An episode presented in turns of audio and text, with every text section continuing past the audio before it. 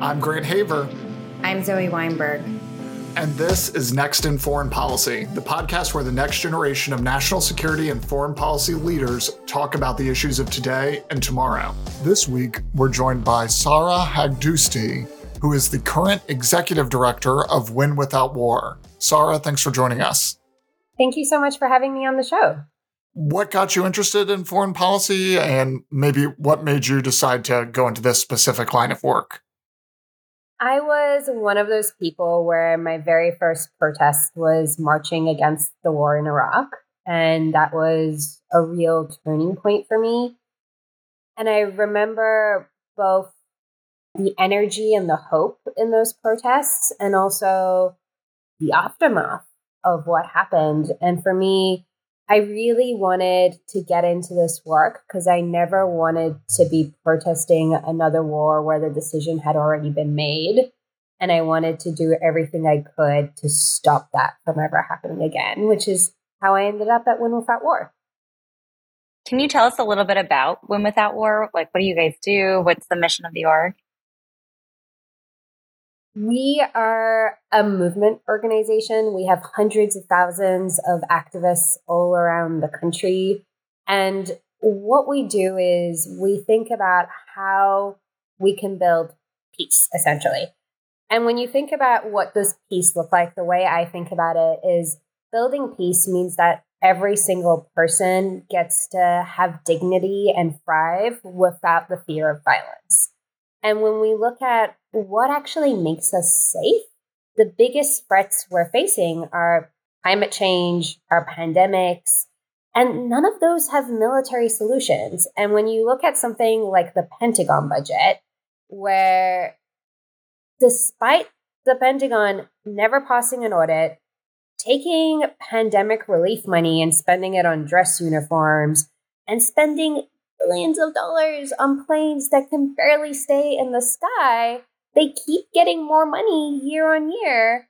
And what we saw is an F 35 is useless in the middle of a raging pandemic when essential workers can't get the protective equipment they need.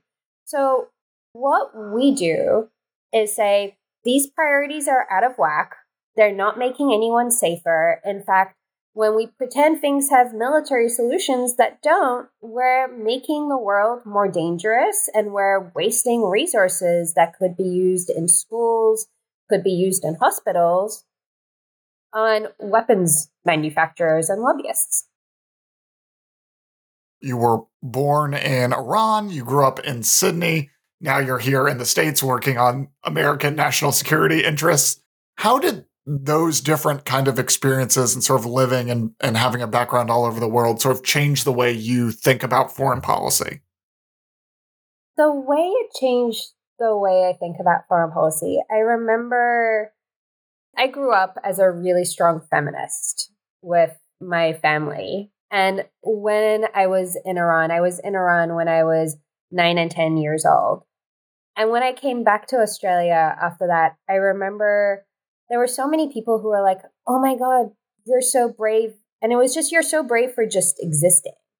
And I was like, I walk around with my aunties who wear nail polish and talk down like Basij about that. And like, I was taught this kind of like fierce independence from a very young age. And what I'm grateful now is people are seeing that fierceness on the streets and on their TVs in the way they hadn't before. And in Australia, there was, I also experienced a lot of sexism there, but no one ever talked about it the same way or thought about it the same way. And for me, a lot of those experiences of growing up between Iran and Australia and now coming to the US is you really learn about how narratives shape how people think about things and how often it's really wrong. And for me, another like really defining experience has been just how many different governments have decided that they can claim whether or not I'm Muslim. So the Iranian government thinks I'm not at all Muslim. And given that I am married to an excellent Jewish man and love my dog, very clearly not Muslim enough. But within the US, I was also impacted by the Muslim ban. So clearly, way too Muslim. And for me, really seeing how those things tie into each other and that someone like me is not allowed to define my faith for myself because governments are too busy doing it for me has been a really interesting tipping point in how you think about politics and the personal and how it shapes war and peace. What originally brought you to the US? I wanted to work on these issues. Um, Australia usually follows the US in a lot of things, and it felt easier coming to the US and changing foreign policy here than trying to redefine the Australia US alliance. That's interesting. I would love to, you know, shift our focus a little bit to current events in Iran.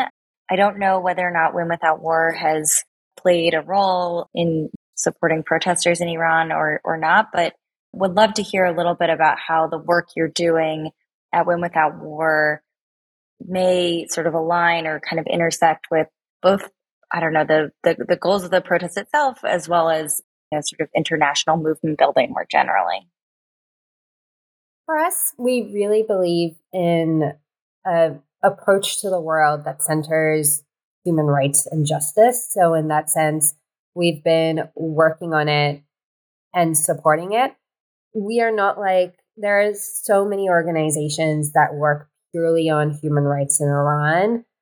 They are the ones that deserve all of the credit in this moment. Our job has been amplifying those voices and doing what we can to support them.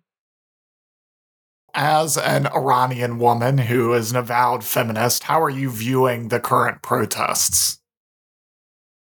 With a lot of hope and despair at the same time. What I love to tell people is people have been protesting for change in Iran since before I was born. And people often forget that there has been generations of generations of organizers and activists and change makers in Iran who have either been forced to flee the country, who have been arrested, many of them have been murdered. And despite that legacy of generations, people are still showing up on the street and people are still demanding change. And what I remind people is I think, especially the current moment in Iran, protesters are redefining our imagination of what is possible and how movements can really shape change and what they can do. And I think it is heartbreaking and also phenomenally inspiring to watch. So let me push on that a little bit. So, you know, I think everyone can be behind the bravery of the people of Iran who are obviously standing up to oppression. How effective do you think this really is? I mean, it's clear that there's kind of no leadership structure. There are no formal demands other than sort of like get all of them out. So how how do you think that this is really changing sort of what we expect? Because we've seen leaderless protest movements elsewhere, you know, Hong Kong being a great example of this, the Arab Spring in a variety of ways also being a, a good example of kind of these sort of amalgamous protests that kind of end up with some results, but like do you think that's more effective than like sort of a hardened resistance, small resistance movement? There is definitely a playbook we've seen in the past, where you have a more centralized movement that leads to mass strikes, and that can often be there's almost like a formula you look for in terms of revolutionary change. That's not necessarily the playbook we're seeing in Iran right now. We are seeing more strikes happening, and that's been really interesting to watch.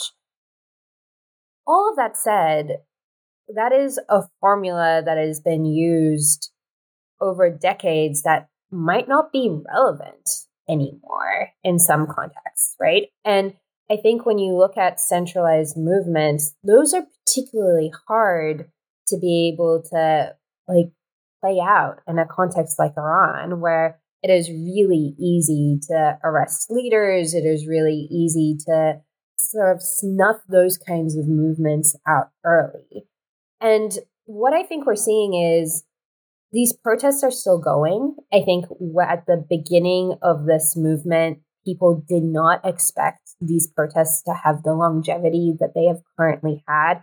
People did not expect them to be able to have the intersectional analysis that they've had. They are very much rooted in Kurdish resistance movements. And there is incredible histories of organizing within the Kurdish space as well in Iran. And that's really exciting to see that that be a source of solidarity as opposed to a source of division within protest movements in Iran. And that's why I want us to, again, not dismiss this movement because it's not following a 20th century playbook. We're seeing potentially a totally new playbook being written in, within an authoritarian context that we're seeing more of around the world. And that's what's exciting. And I think that we can't predict what's going to happen because all of us have failed so spectacularly at predicting what's going to happen so far. So there were reports recently in the last couple of weeks that that Iran might be abolishing or or sort of reforming, you know, the the morality police. And then, you know, I think there were some conflicting reports about whether that was the case and and what that would look like.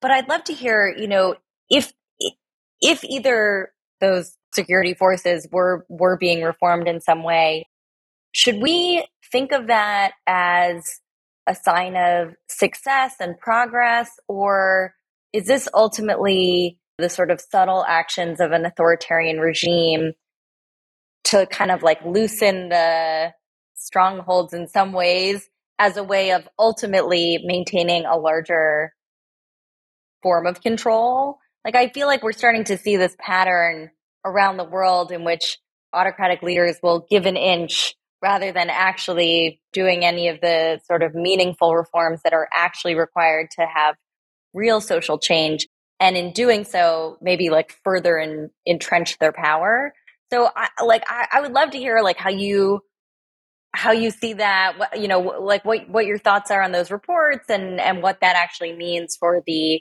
sort of success of the protests or not it's a total both end in my opinion i think that Jafar Montazeri, who was a top prosecutor in Iran, had a press conference when he made a kind of vague comment about the morality police, and that was spun as it's being disbanded.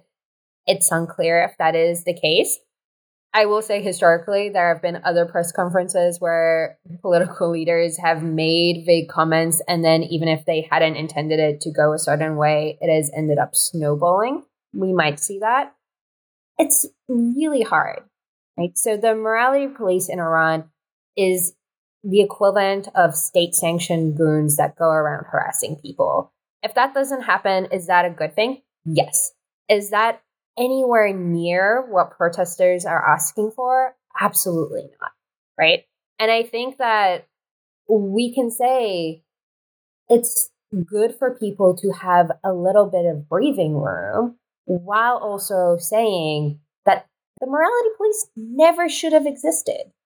There should not be state sanctioned goons that go around harassing people anywhere. And you're right. We need to be really critical of actions that are performative by authoritarian governments that mask real reform asks. The people in Iran want a real say in their government. They don't have that right now. And abolishing morality police isn't getting them closer to that. And I think what is really key here is we can say that this is obviously a sign that the Iranian government is feeling pressure from the protesters, that the protesters are having impact. That is absolutely true. And it is also a sign that the Iranian government is trying to give a little bit so that they don't have to give in to the actual demands of what people want, which is a real say in their lives and a real say in their government. How likely is it that we're going to see the Iranian people get a real say in their lives and a real say in their government? I find it hard to believe that without a unified, potentially armed movement that at least co opts the military, if nothing else, that they're going to be able to topple this regime that's been so powerful and so well sort of held together for so long. There's a few things in Iran that I think is worth pulling out. One is nothing breeds religious secularism like 12 years of compulsory religious education. So there is a lot of dubiousness about the Islamic government. And one of my favorite sayings in Iran is like, the Islamic Republic is neither Islamic nor a republic. The other thing is there's also compulsory military service in Iran. So you see a lot of people who are in the military who aren't necessarily affiliated with the regime. So, in terms of like, could that shift? Maybe. Then you have, again, having compulsory military service in some ways makes that more likely. That's totally different to the elite military services that are the closest to the regime, which are things like the IRGC. Now, again, you're right. Is this following the traditional playbook of what we've seen for how change happens? No, it's not. Do I think that tomorrow we're going to see the regime topple? I would not say that. But if you had me betting on the regime or the people of Iran, I bet on the people of Iran. Right. And again, the reason I say that is when you think about the generations of people who have come and who have been lost, and the fact that people are still going, that kind of resilience, that kind of determination, it's just not sustainable for any government to be able to hold on to this without breaking at some point. And I think the challenge here is what is the breaking point going to be? And I think that's the part we don't know. So we've all been watching the World Cup recently, and the world it feels to me like the World Cup, a lot of political issues tend to come to a head in one way or another. Um, and sure enough, you know, during the World Cup, there have been fans, you know, protesting and showing solidarity with with protesters in Iran. Is that the sort of world stage where you feel like people can can sort of meaningfully move the needle and draw attention to these issues, or is there uh, from your perspective does it almost feel i don't know like it it it trivializes the struggle when it's in the context of a of a sporting event? I'm curious how you how you perceive those types of actions from fans and from players etc they can absolutely move the needle.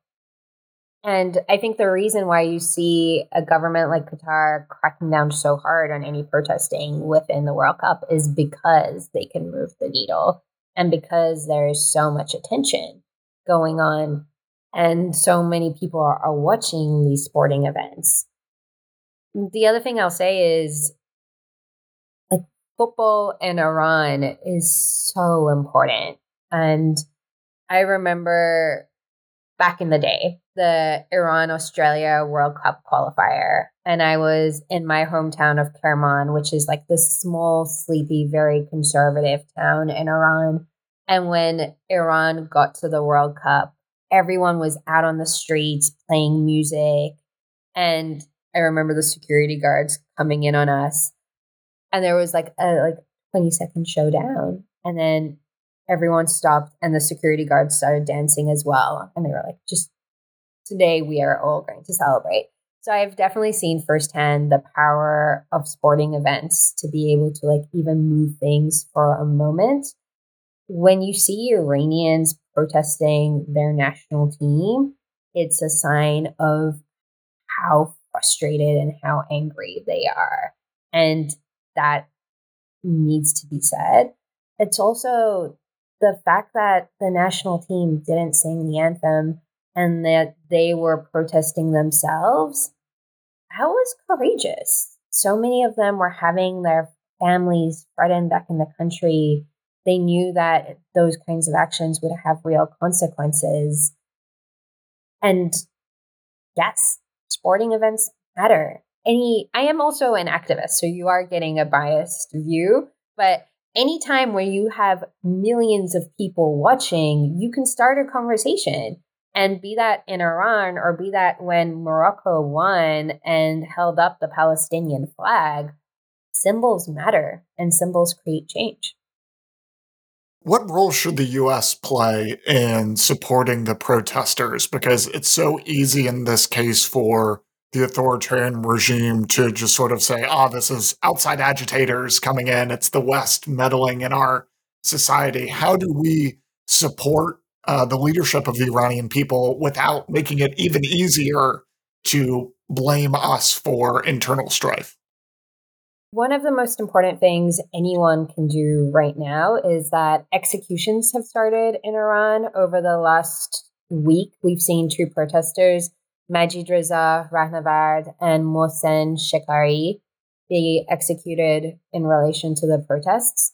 Every single government should be condemning these actions and in the strongest possible terms. And also, anyone who is listening to this podcast right now, you should be going on social media. You should be talking about these executions. You should be condemning them. Please do what you can to spread the word.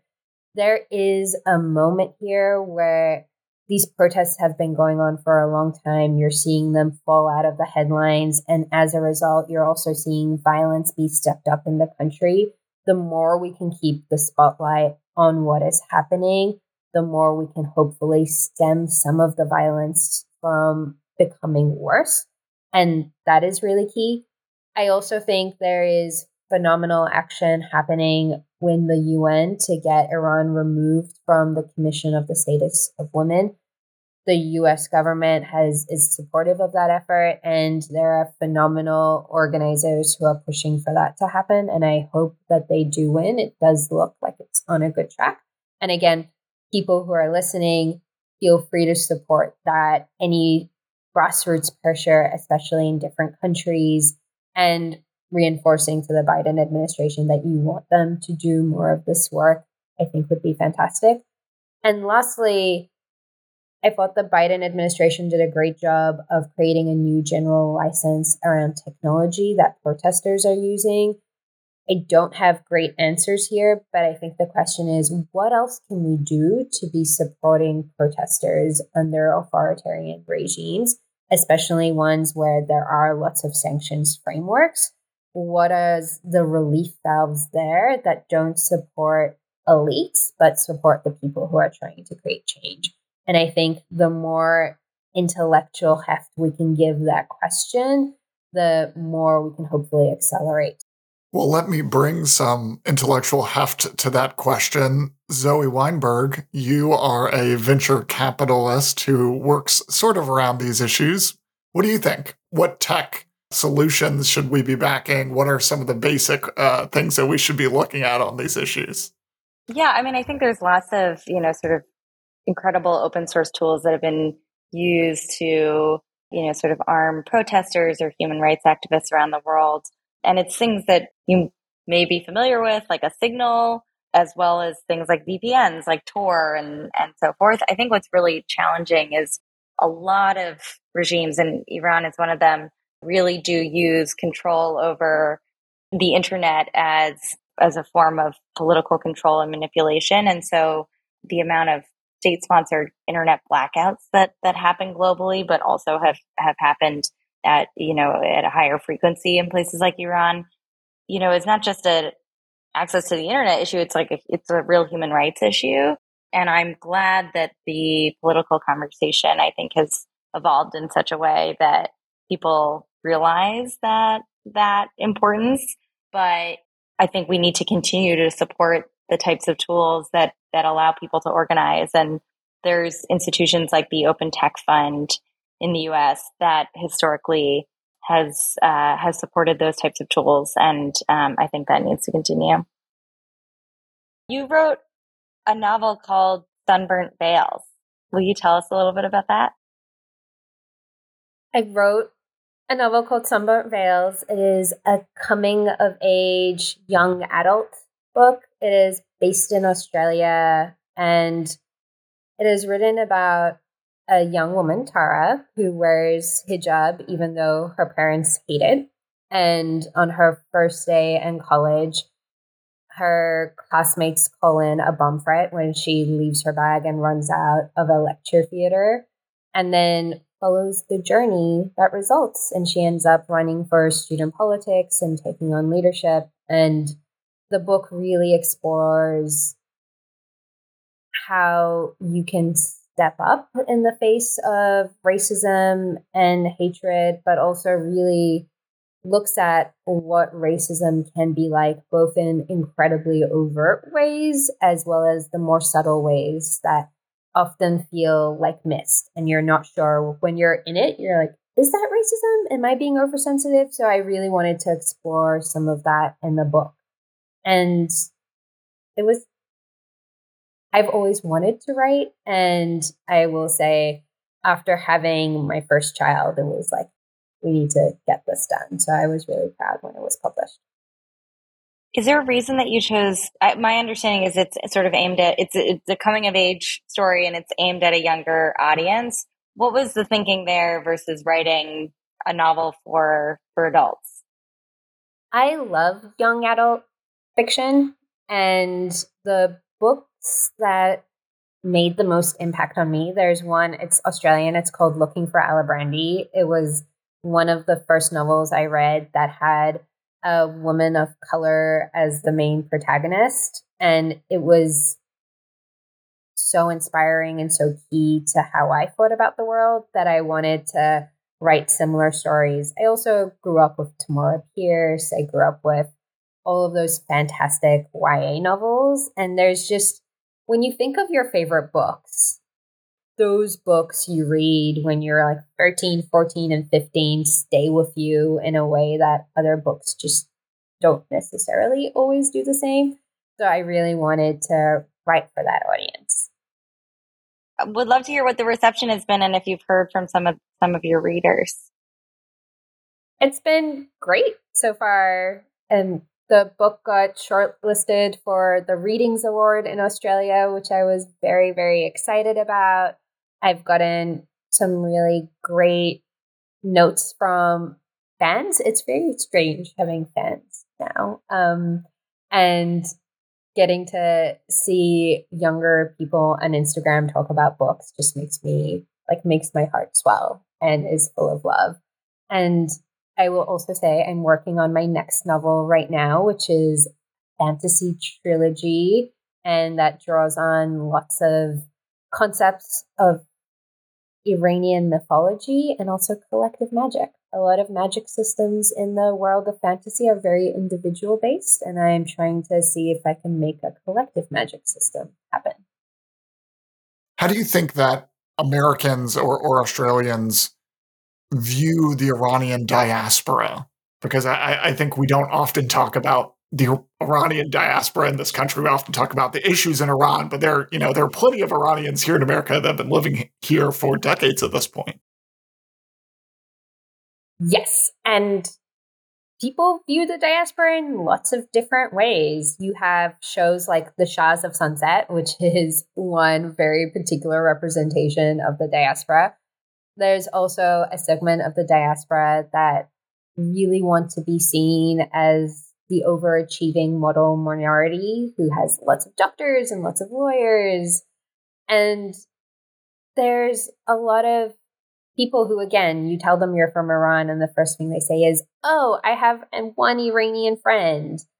And the thing that often people forget is diasporas have so much impact on how people are shaped. And a lot of folks will read the news and then if they have that one Iranian friend who disagrees with the news, that voice will have a disproportionate impact on how they think about the country as well.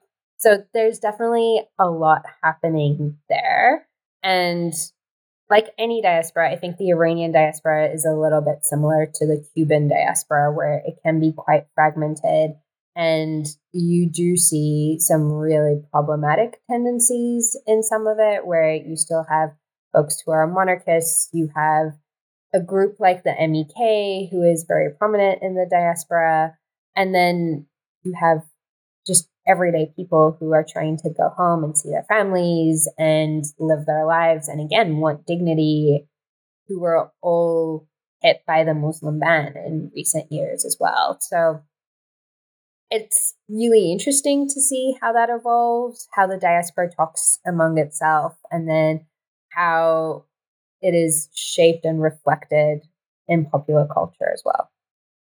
One thing you touched on briefly was both your own faith and the fact that Iran, through religious education, has sort of secularized much of its population. How do you think about the role of faith in both your life and the current machinations going on in Iran? I know that's also like the biggest question of all time to like describe your own religious journey and that of like a million other people. yeah, I don't I don't think I can describe the religious journey of millions of other people. I will say I identify as culturally Muslim. And I think it's very common in other religious identities. I have lots of friends who are Jewish, who are Christian, who don't necessarily adhere to a lot of the teachings of that religion, but still can't separate themselves from the faith. And I mean, for me, I was brought up in an Islamic household, and so much of my adult life has been defined as whether or not I am Muslim or not. It is it is just like an inescapable part of my identity and one that also feels important in terms of solidarity of like some of my own family who are more devout. And part of the story there that again I wanted to explore a little bit in the novel Sunburnt is you don't hear about folks who in Iran again who are devout but also deeply critical of the government. You always assume that protesters are only secular.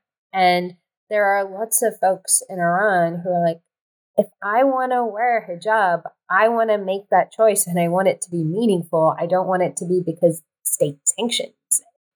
And, or have really radical politics in terms of they believe that Islam is more about how do you redistribute resources in a way that is more progressive and how you really accept other people from different faiths. And again, this government is the absolute opposite of that. And those voices are also really critical in these debates. And I wish that there was more space for what is that genuinely progressive, more secular Islam and those Islamic teachings. And we're seeing more of that. We're seeing like a whole schools of like female imams starting to show up. We're seeing more of that happen. We're seeing a generation of folks like me who would describe themselves as more culturally Muslim, but don't necessarily have homes where you're often not Muslim enough for a lot of organized advocacy, but you're also clearly too Muslim to be totally secular. And I think, again, there's some really interesting innovation happening there that I can't wait to see where it goes. I think that's a really good point that these protests aren't necessarily about objecting to religiosity. It's about choice and the choice to be more observant or or less, but to but to have that be sort of an individual matter. One last question here. You know, so much of these protests have rightfully focused the spotlight on the incredibly courageous women and girls who are are kind of leading the charge. What has been, you know, sort of the role of of men, of their fathers, brothers, etc., in in helping to support this movement? And what do you think are the ways that they can be most effective in, you know, helping to advance the cause uh, while also perhaps you know keeping keeping the spotlight on the women who who started this Men have definitely been a part of the protests, and in almost all of the videos I've seen, women are in the center, and there are like lots of men who are supporting them and also doing what they can to keep them safe and have their backs. And I think that kind of active allyship and solidarity is really important and almost, I would say, a framework for others to look at in any kind of feminist movement we're seeing. It would be lovely to see more of that, where anyone who is not part of that marginalized identity being being actively there and actively using their privilege to keep others safe i think is the framework we should be looking at for what does real solidarity and what does allyship look like so i'm seeing iranian men do a lot of that work and it is fantastic to see it. And also, in a place like Iran, where there's so much privilege from being a man, seeing people actively like shifting that power through their actions is also really inspiring in of itself. And I hope we see more of it. So, with that, let's move on to our final segment where we each talk about something we're following either politically or culturally. Zoe, why don't you kick us off? Sure. I wanted to highlight a play that I saw recently in New York called Top Dog Underdog. Uh, it's by a playwright named Suzan-Lori Parks, and it won the Pulitzer several years ago now, I guess maybe several decades ago. And it's a beautiful, funny, heartbreaking show about two brothers who are navigating the you know the world of of making money in a in a pretty challenging economic situation. The entire show takes place in one apartment and it was the first piece of theater i've seen in a while that like has really made me think and that i've been revisiting over the past couple weeks and it's up for a while. So uh, for for listeners who are in the new york area i would highly recommend seeing top dog underdog. Sarah, what are you following this week? I will also give a shout out to a play and a PSA for any parents out there. Yesterday, I went to see the Bluey performance live, and it was an excellent time. I have a five year old and a three year old, and I think my three year old's mouth was open the entire time, and she could not believe that Bluey was on stage as a real character in the world.